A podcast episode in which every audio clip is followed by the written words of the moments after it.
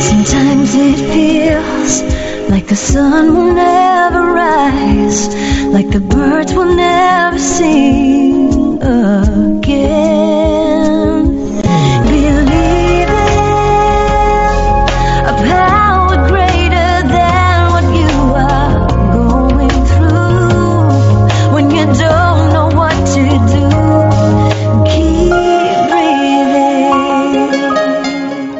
That's right. When you don't know what to do, just keep on breathing. From the City of Angels in Los Angeles, welcome to all my listeners out there in Radio Land. I'm Dave, the caregiver's caregiver at caregiverdave.com, along with my lovely co host, former mayor of a California beach town and best-selling author of The Happiest Corruption, Sleaze, Lies, and Suicide in a California Beach Town, Debbie, the Honorable Debbie Peterson.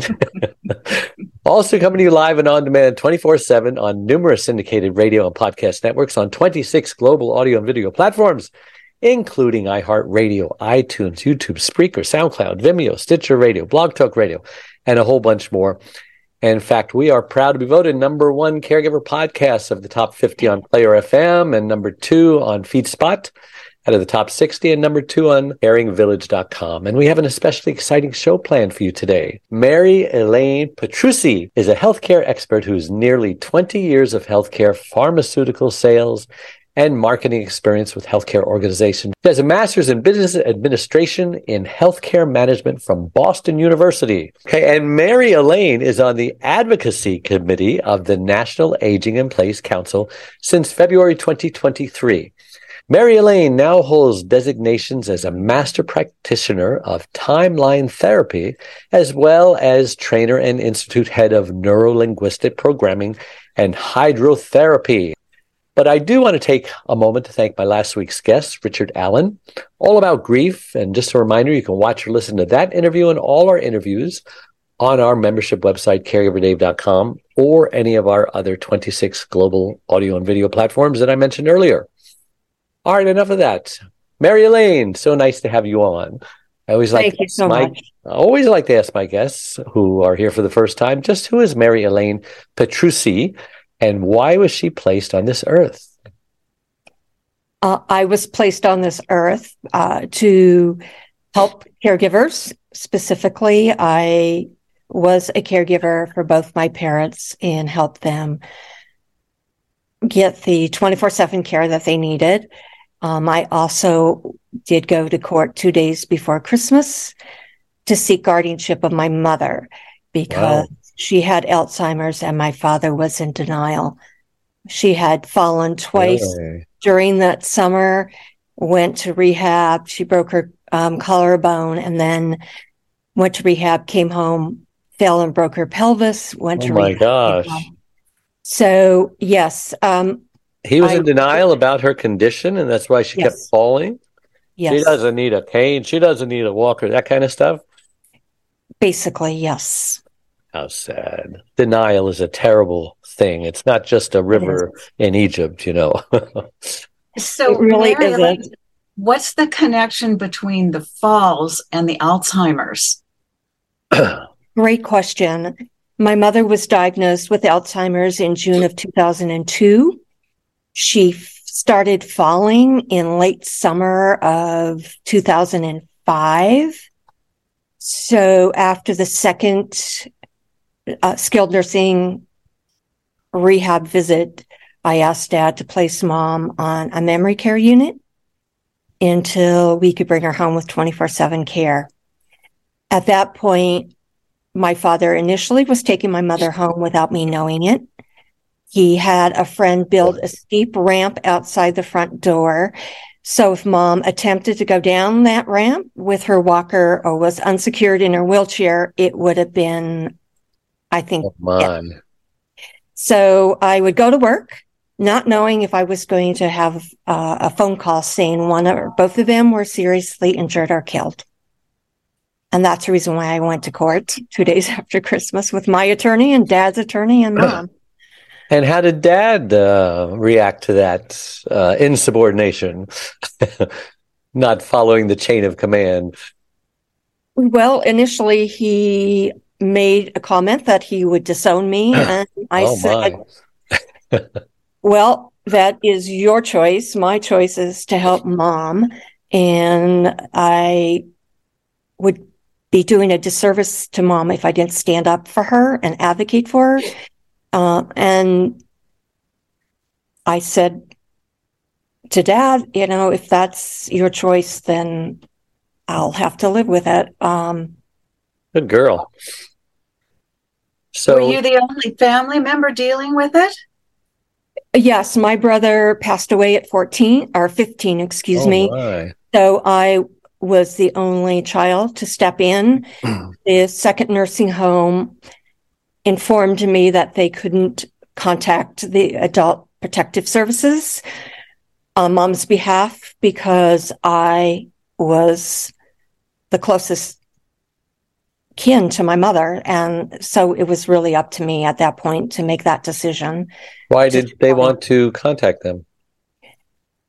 several reasons. Um, well, one in particular, though, um, in this nursing home, you had to go up a steep ramp to get onto the rehab floor, Against the building code, no doubt.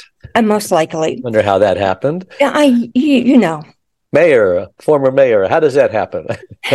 No, I'll tell you, I saw it all the time. Is it happens, I think, because you have people who have no idea what it's really like to be in that situation, and they're making the choices and doing the designs, and they have no clue. or maybe they did it without a permit, right? hmm That too. well, um, so uh, according to the staff at the nursing home, dad had mom walk down that steep ramp with her walker, I guess with no support. And when I heard that, I was pretty appalled. I'm a speech language pathologist by training, and I did work in independent assisted living facilities, memory care units, and long term care facilities and home care during the summer. And that really scared me beyond belief. And like I had mentioned earlier, my father had a friend build that steep ramp outside the front door. So it just, So we're talking about two steep ramps, one at the Right. facility and one at the home. yes. And and why would they want to call protective services? Because it was their own ramp, wasn't it? It's no, no, because dad was allowing my mother to go down the ramp without support.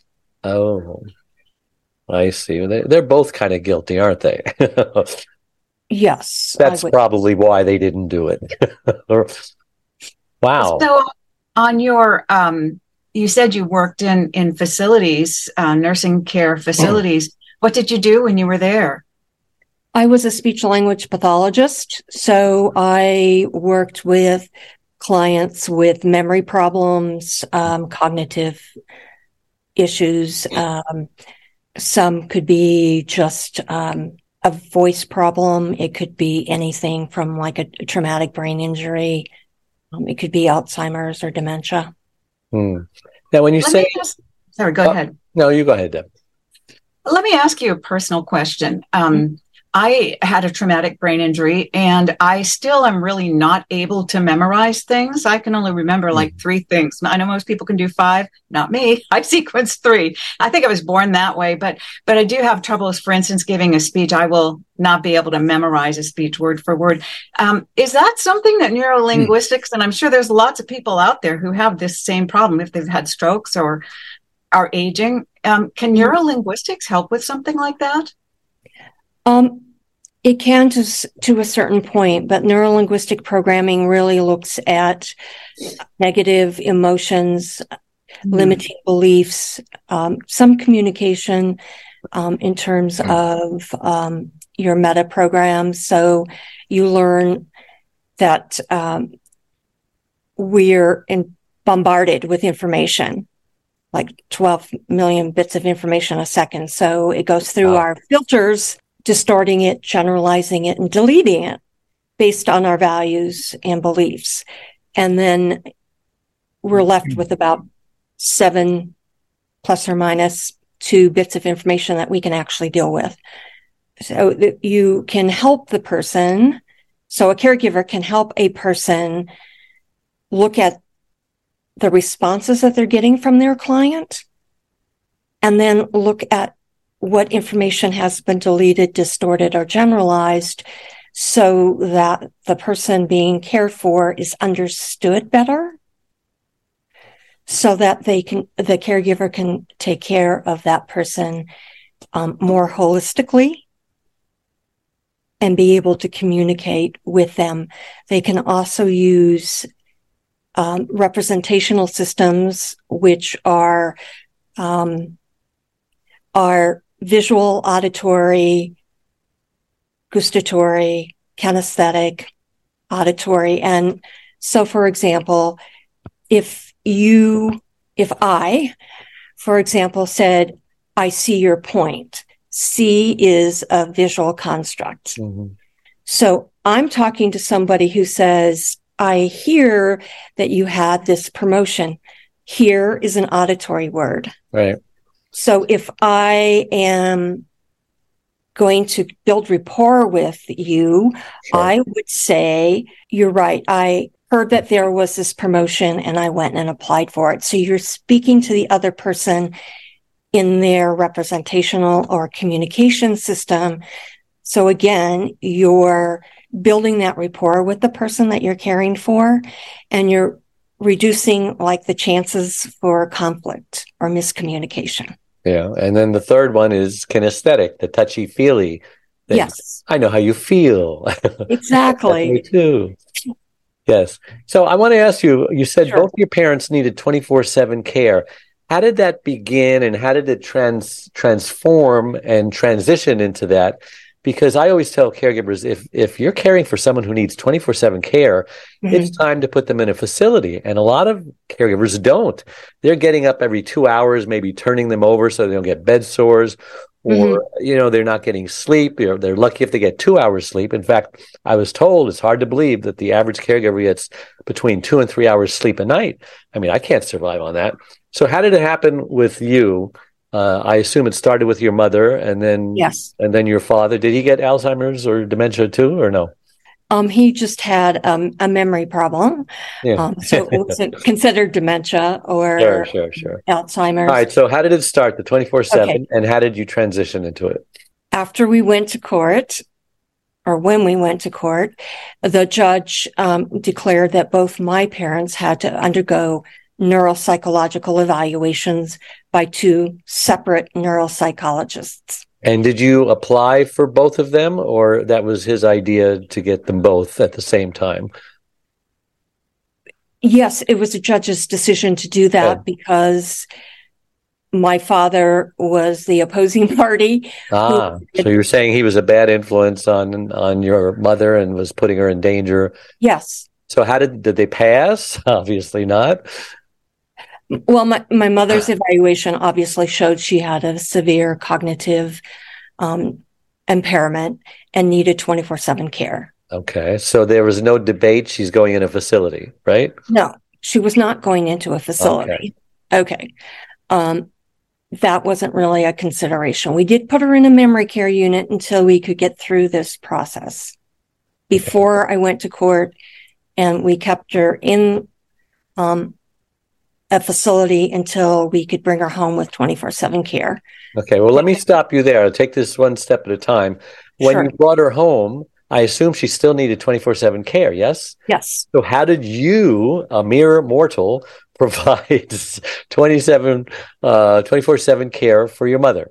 I'm, I'm anxious to hear that. That's a great question. I helped um, my father. Well, my father, let me go back. Took my shifts? Father, Pardon me? Did you you and your father take shifts with um, her? No, we didn't. My father did agree to bring my mother home with 24 7 care. And we brought her home on May 22nd, their 58th wedding anniversary with 24 7 care. It was at that point my what father. does that mean? You you brought a, a live in caregiver? Is that what you meant? Yes. Okay. Yes. And who paid for that? Did, did they have finances? Was, my parents had finances. Okay. Um, we also had to adjust the three shifts that were coming in. Mm. Um, and we were moving toward having someone stay with mom for like three or four days and then have somebody else come in and take care of her. I was managing to make sure that mom was getting the 24 7 care that she needed. I also um, paid for participation in an adult daycare center twice a week. So okay. she would be out. Getting, Were you working full time?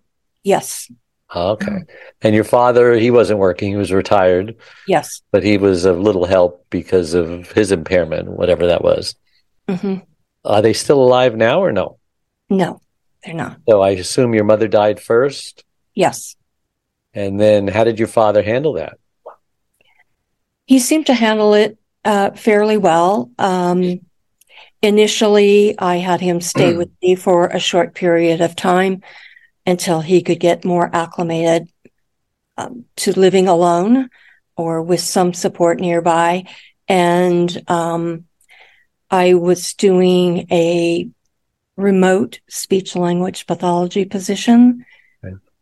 So I was like three to five hours away from Denver and I was contacted by one of the two women who were providing housekeeping and cooking for my father. One of them contacted me and informed me that my father was having memory problems. Okay. And so it was at that point uh, I had to find 24 7 care for him. Okay. You have any questions, Deb? Well, I, am looking at some of the things that, that you had suggested you might like to say and, and talk about. And there are a couple of things the statistics of caregivers and then mm-hmm. the alarming statistics for the future. Could you talk to that a bit to kind of give us some perspective? Definitely. About 35% of caregivers rate their health fair to poor. 40 to 70% of them have clinical symptoms of depression. Mm-hmm. And besides the stress, overwhelm, and burnout that they experience, 30% of them pass away or die before the one that they're caring for. So, um, obviously, they're not taking care of themselves. Self care is the last thing on their list, if it's on a list at all. Um, the staggering statistics for me uh, that I had discussed at the National Caregivers Conference in October was that 76 million more baby boomers will be retiring by 2030. That means that's 45% of the US workforce, and there will be no one to take care of them. 76% of who?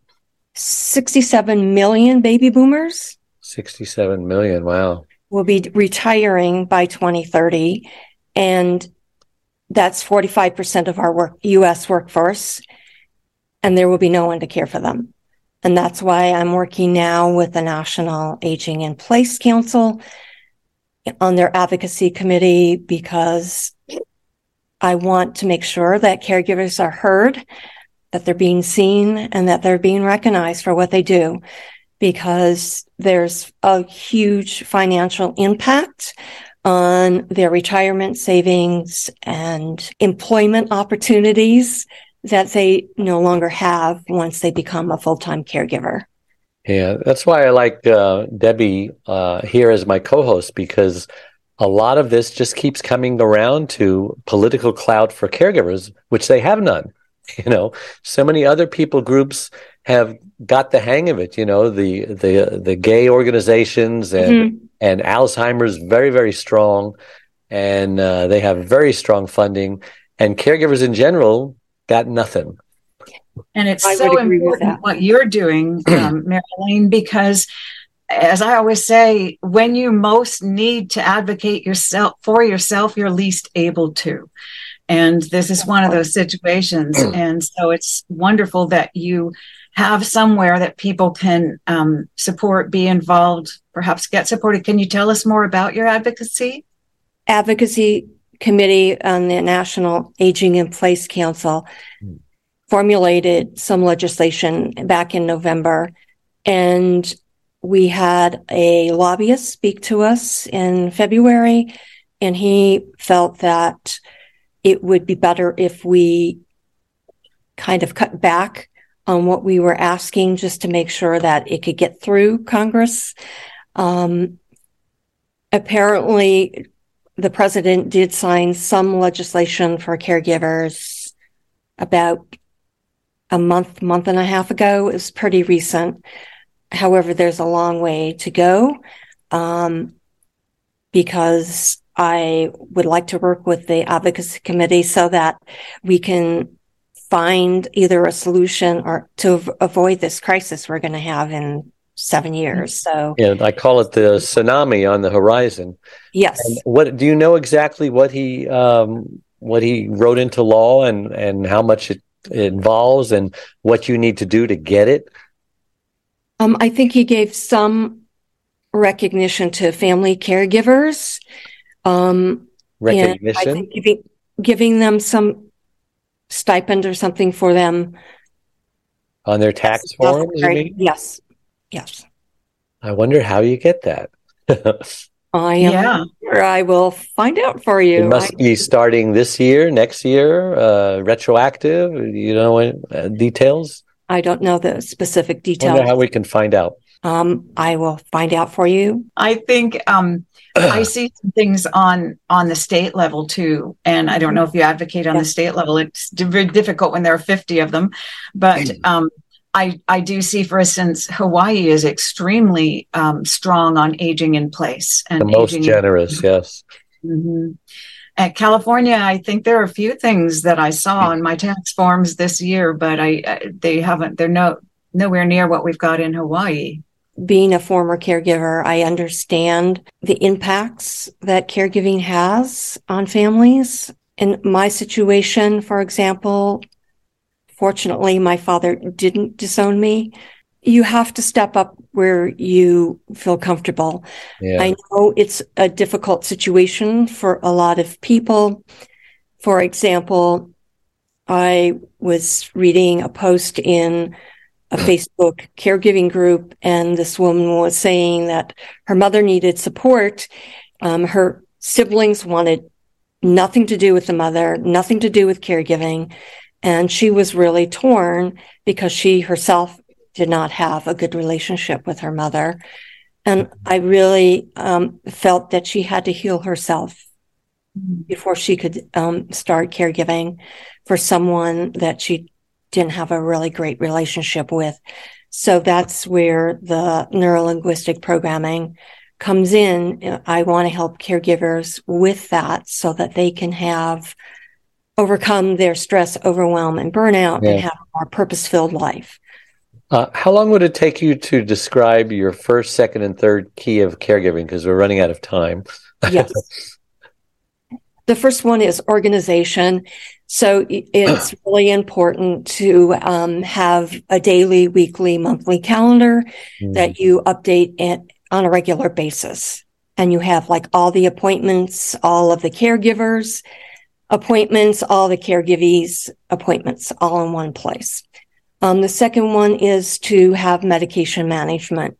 So there needs to be like a pill box or something in place, and you need to kind of coordinate when all of those prescriptions are refilled so that the caregiver can go to the pharmacy one time. You know, there's great devices out there, automatic Right. pill boxes that will alarm. And uh, I Mhm. bought one for my mother. And, Yes. And then there was a point where she couldn't even do that. She thought the phone was ringing every time the thing went off. So Mm. go on, number three. Third one, it's just a health journal. Um, the second key is really planning. So really knowing your loved one's medical condition, the resources in the community. Um, the second one for that would be to, um, have a list of providers that can help you in your specific area. And the third part of planning is to have an emergency binder.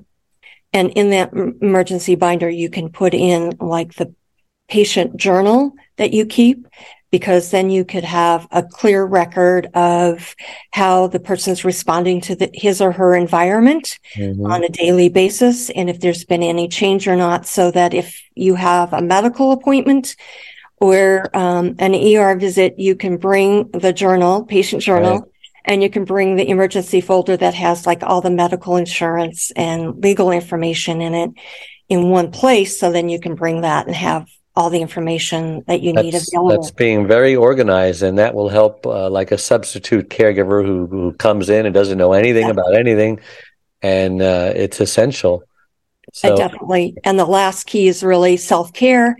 So you're, you've got to find a community that can help you. You need to um, reach out and ask for help, Uh-huh. which is a challenge for many caregivers and self care. And um, if there's any way that anybody has further questions, I'm always available to talk with them. yes. Well, we have run out of time, but uh, I do want to give you a chance to talk about, uh, you know, you have a special offer, and Uh, my free offer is the five stepping stones to caregiving. So it looks at the financial, legal, medical, insurance, and self care. And at the back of the pamphlet are check sheets. So you can check off whether you have like all this documentation in place and, and ready before an emergency takes place. well, I want one of those. How do we get it? Me too. Um, you would email me at m petrucci p e t r u c c i 2002 at gmail.com. And uh, any books out there? Are you an author? Uh, yes, I am. I did the one habit for thriving in a post COVID world and the one habit leadership book as well. And I also had was an contributor in the Voice of Women book. Wow. You are a busy girl. You're on the um, National Aging in Place Council, and you're an author, and you're just, you're very, uh, you're an activist, I guess it would say. Advocacy. Um, it is. It's part of my um, family legacy. My um, briefly, my grandparents were striking in the coal fields in southern Colorado. Oh, wow. So Rockefeller moved them into from company housing into a tent colony in the fall of 1913. By February, March, my grandparents' oldest son became sick, and the coal operators um, denied my grandmother access to take a train 14 miles to get medical care Wow. and that child passed away. And a month and a half later, um, they lost the remaining three children in the Ludlow massacre, where um, the governor sent in the Colorado militia without uh, declaring martial law. They sent in Brink security um, and a lot of other support services. So my grandmother um, was able to go with two other women from Ludlow with Mother Jones, who was one of the strike organizers, and a judge from Denver. And they went on a speaking tour to Chicago, New York, and Washington, D.C. And I do have my grandmother's written testimony before Congress. So Wow. it's a family legacy for me. I want to have a family foundation for You- caregivers. You and and- Mayor Debbie uh, have a lot to talk about. Uh, Yes. You you could be very helpful to each other in connecting. She's a, a great resource in your Mm. political activities, and I'm I'm very impressed. Thank you. and too. uh, I'd love to learn more about the National uh, Aging in Place Council and and maybe get involved myself. So we'll we'll keep in touch and we'll keep talking. That would be great. I appreciate the opportunity to be here to to talk and to speak on behalf of caregivers. And I met you on LinkedIn. You know, LinkedIn is becoming to be uh, more and more uh, resourceful uh, for Yes. for meeting people of like minds and like occupations, etc. So, thank you so much for coming on the show. Uh, I appreciate it very much, and we learned a lot. And uh, Debbie, how can people get a hold of you if they want to become more politically active in their community? The easiest way is just to go to my website, debbiepeterson.com, just my name.com. And there are links to books, links to podcasts, links to um, online course that w- is really helpful if you want to be effective. And you were a caregiver to your mother as well, right? I was. And every time we meet, I think about that. And for me, it was a wonderful time because my mom got it. I was really fortunate. Yes. You know, I like to say if you're not a caregiver out there, just wait. you're either going to become one or need one. And I found you on LinkedIn, but uh, you were you were doing you were promoting something. What was it that you were that you had on LinkedIn? Do you remember? Um, several things tomorrow. Um, well, I do a free masterclass mm. on Facebook on Wednesdays from 12 to 1 and it I do it on kind of like a rotating basis. This is, I think, the third time around. Um, on stress, um, burnout, um, lack of support, mm-hmm. financial concerns, and lack of resources, as well as representational systems or communication, and now on boundaries. So tomorrow's will be on boundaries. Oh. Um, so I've been promoting that, and I also have been looking at helping coaches um, as well in terms of the self hypnosis training mm-hmm. and like the two and a half day certification course that I offer. Um, so if they take an open book test, they're certified in 42 countries. Wow. So, so, how do they how do they find you on Facebook?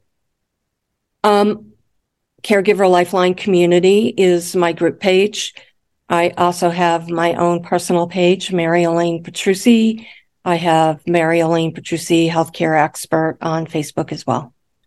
Thank you so Good much, Mary Elaine, for everything that you're doing, and it's um it's really inspirational, um, very professional, and I yeah. think it'll be a great help to people. I'm going to send you an email because I have a friend who's kind of in the self care giving situation, and mm. those three tips you gave would be perfect for her. So I'm, I'll send you an email. Thank you. And I want to connect you with a friend that's in my mastermind. Uh, she's a therapist, and she's um, currently trying to promote her uh, self hypnosis um, classes. Maybe you two can brainstorm together and uh, see what she does, see what you do.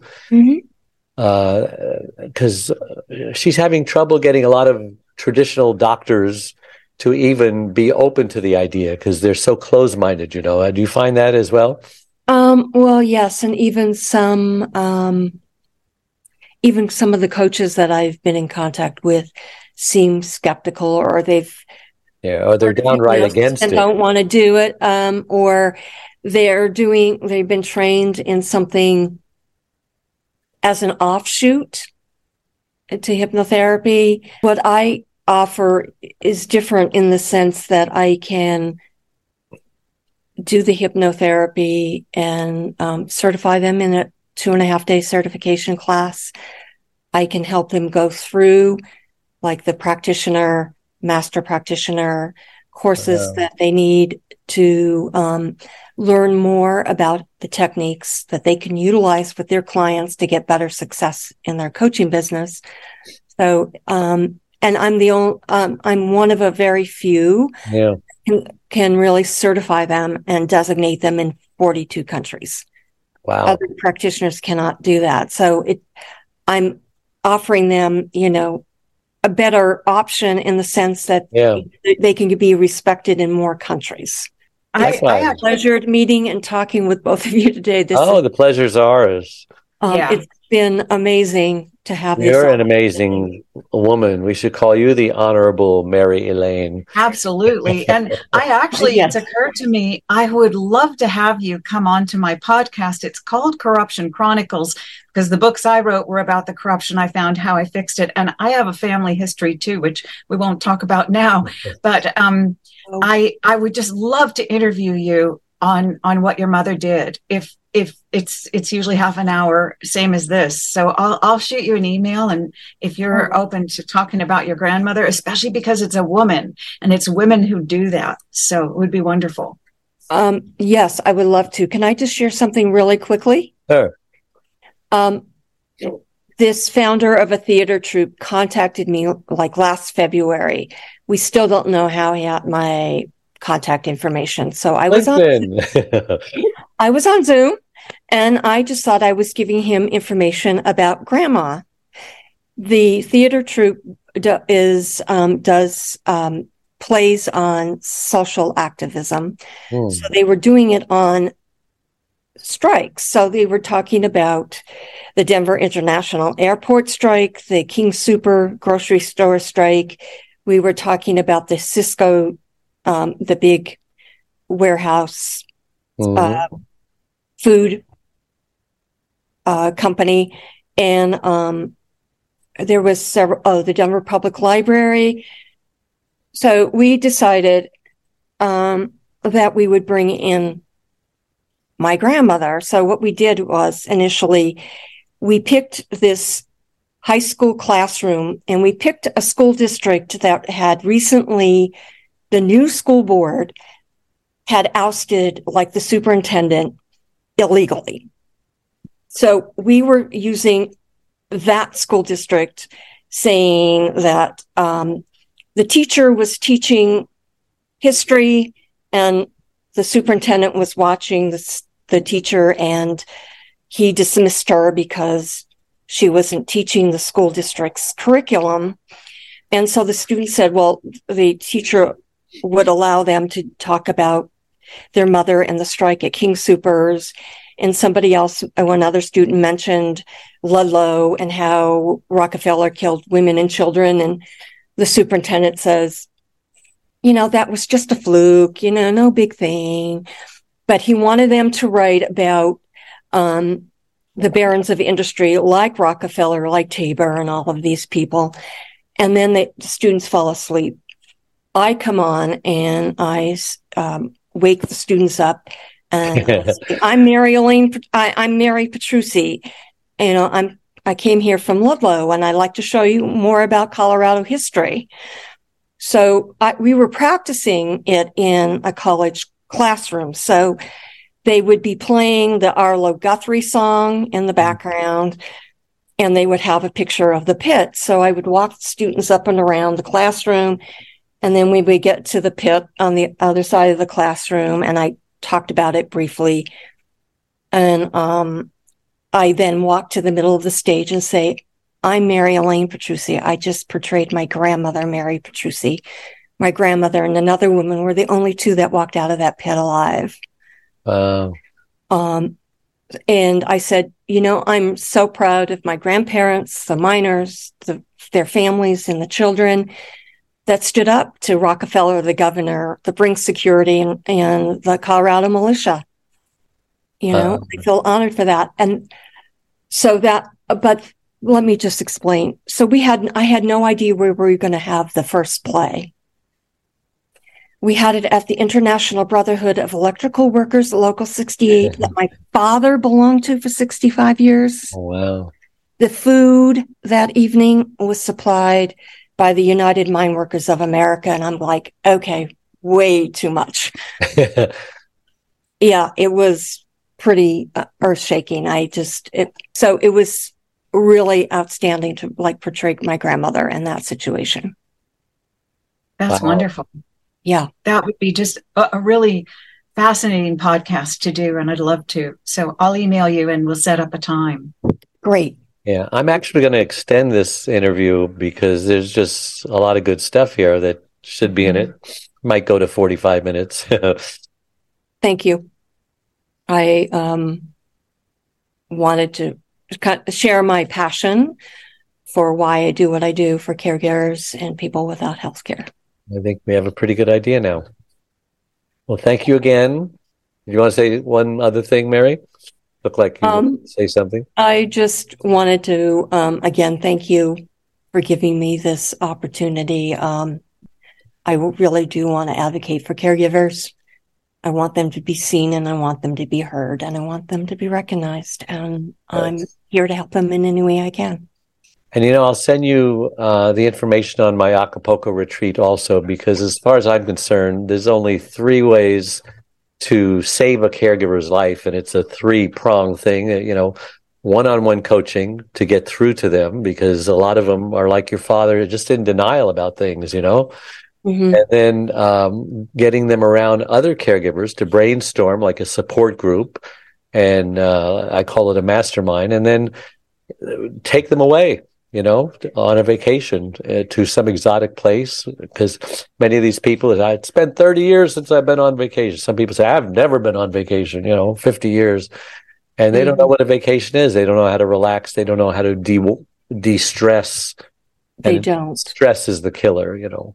Right. I totally agree with that. I do also have like a uh, caregiver community, lifeline community um, membership site. Um, I haven't really, I've been kind of putting it on hold until I get my um, caregiver programs up and running. Mm. But it you have an email list as well. Um, yes. Mm-hmm. Oh, if if you feel led to to share on your list what I do, you know, it's up to you. I don't want to okay. presume. I appreciate what that you're doing. Um, that mastermind that was part of what why I did the um, community because I felt like at least they could um, connect with each other with um, the speakers that I had on conferences and um, also with myself. Um, and then I had resources and then all the speakers programs and everything yeah. on there. And you know, caregivers tend to be cheap and frugal, and you know they'll cut off their nose to spite their face. Um, uh, mm-hmm of course it costs money and they, they say well i can't afford that i says well you can't afford not to i mean if you go down you're in the hospital right. and and a lot of the plans now have $5000 minimum uh, out of pocket I said, where are you going to get that from you know well right. if you have to pay you'll find the money somewhere and uh, it's it's just sad that uh, so many of them don't realize that this is going to prevent you from spending money down the road is it's going to save your life because if you don't die you'll either become hospitalized and uh, eventually need a caregiver of your own and then what's going to happen to grandma you know? Who's going to take care of her? Some sibling might you know who doesn't have the compassion and the empathy you have just stick her in some county nursing home and mm-hmm. you know a lot of places i wouldn't put my cat in you know? Yeah well, not only that, but there's not going to be any caregivers in those places to take care of them. So, um, that's a scary know, thought. Going to be really options in the future. So, unless we, um, and you talk about strikes, you know, if right. if all the caregivers in America went on strike for a day, mm-hmm. the whole system would collapse. Oh, it would and and that would get politicians attention. And uh, you know there must be something that can be done. I know we're not doing enough but it's hard to motivate caregivers uh, to do stuff other than their little grind that they do and their little narrow focused attention. You know r- very rarely do they look up and see what's going on. You know they're just so focused. So let me ask you two things. So are you finding um, this is what I was finding, but I just curious, are these caregivers that are in your mind, mastermind, are they identifying as a caregiver? Yes. They're, they're, um, I'm talking about my Facebook page, 34,000 of them. Mm-hmm. And, um, you know, many of them will like, share, and uh, comment on cute little funny caregiver memes.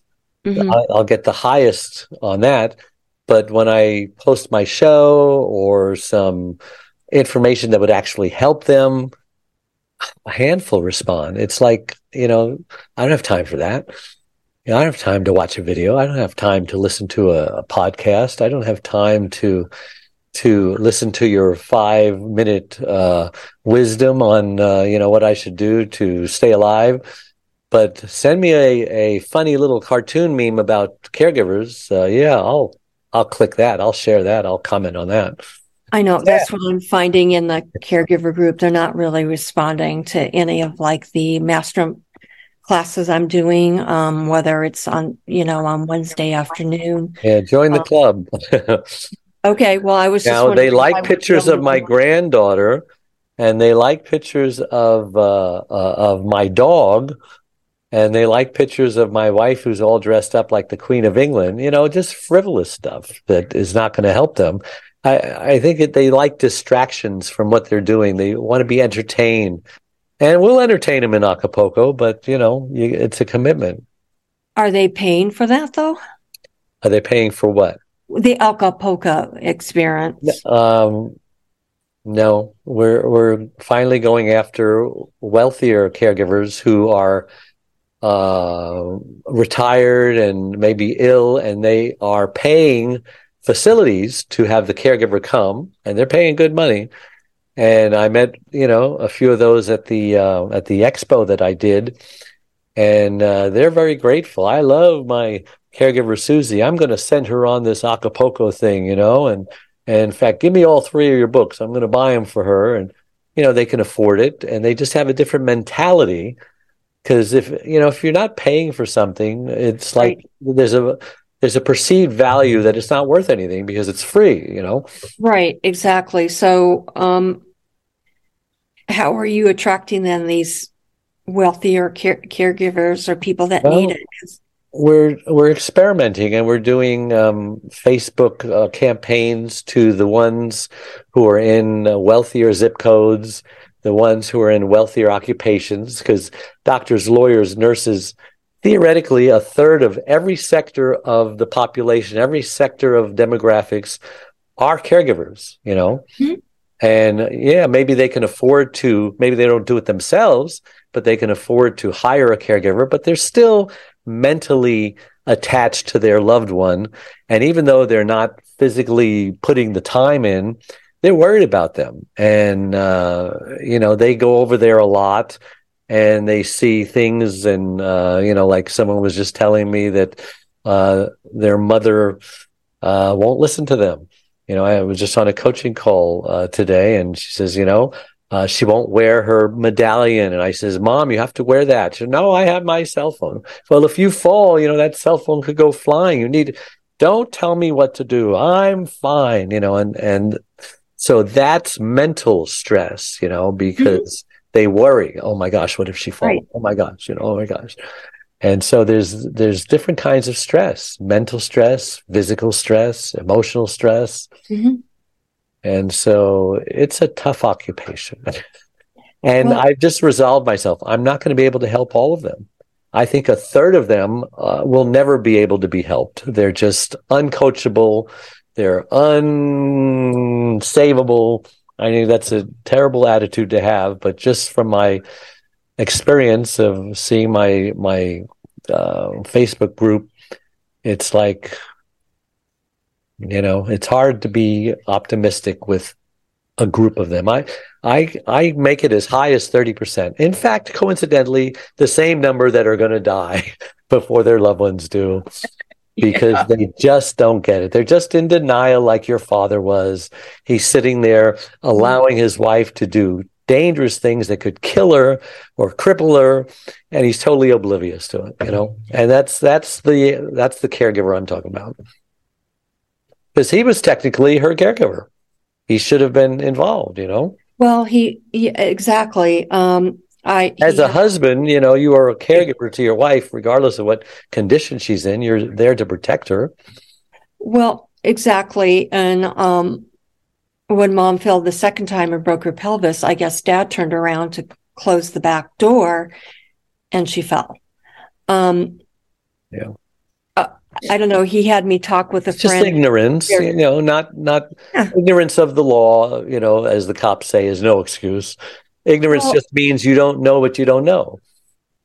Well, that's true. Uh, I had another. Uh, I he, my father had me speak to some a friend of theirs, and she was saying, giving me an example where this uh, couple um, were living alone, and I guess one of them had Alzheimer's or dementia, and there were flights of stairs to the basement, and she felt it was fine for the two of them to make the decisions by themselves. And I'm like, well, if they had no one there to support them, maybe, but I, that doesn't mean I can do that for mom and feel like I, um, stood up for her and advocated for her. Cause mm-hmm. if I didn't, I would feel horrible.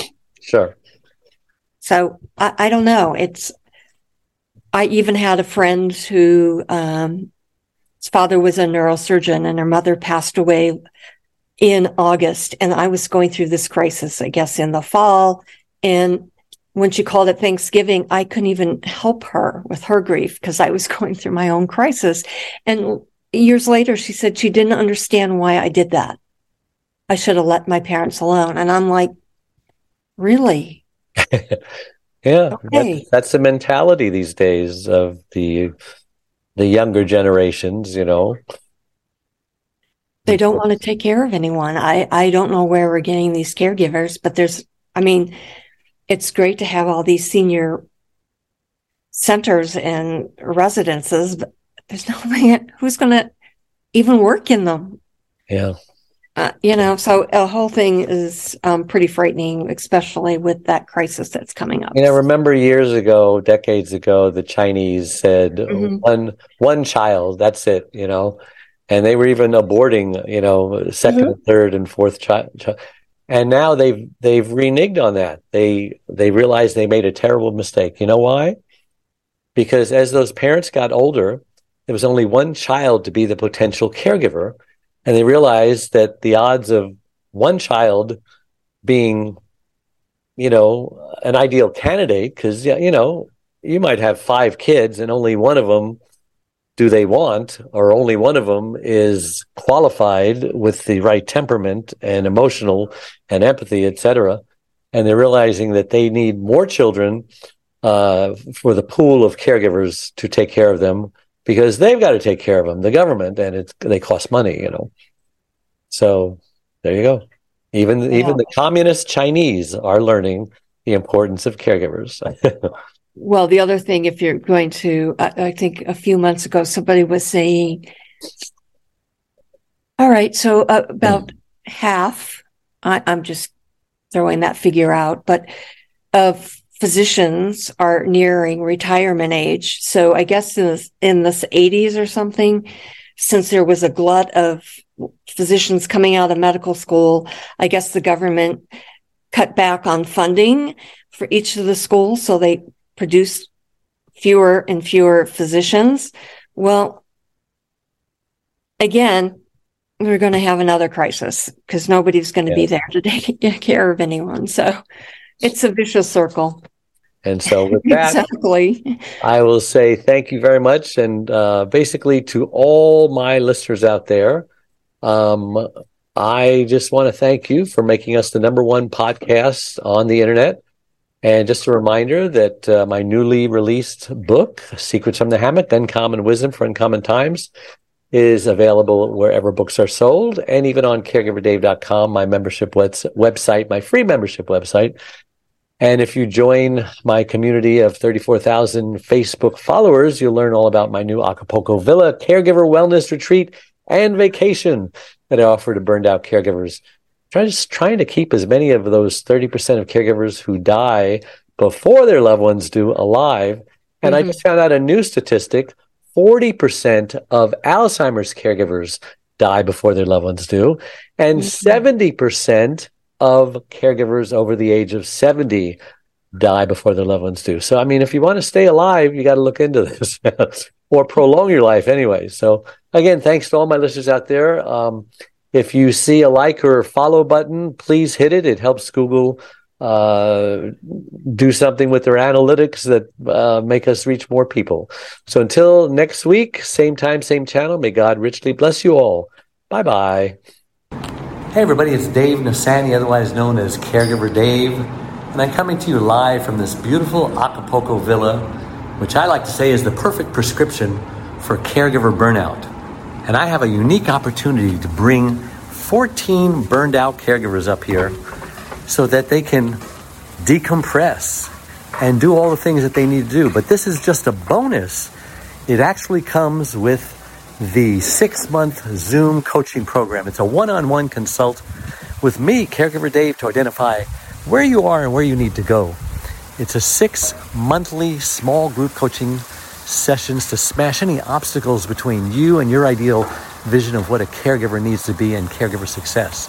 You get my three free books and instructions on boundaries, grief, self care, organization, asking for help, learning how to say no avoiding burnout, avoiding depression, avoiding perfectionism, avoiding isolation, avoiding resentment, delegation, team building, how to have fun, how to have no guilt, the importance of gratitude, and after caregiving when you're no longer a caregiver. But this seven day bonus is absolutely free. It comes with the coaching program that you pay for. And the food is all inclusive. I'm telling you, seven days and seven nights here is amazing. This is truly paradise. And I highly recommend it. For more information, go to caregiverdave.com. That's going to send you to my other website. And if you want a shortcut to get there immediately, just go to acapulcodave.com. Thanks again. I look forward to seeing you in Acapulco. Sometimes it feels like the sun will never rise, like the birds will never sing. Uh.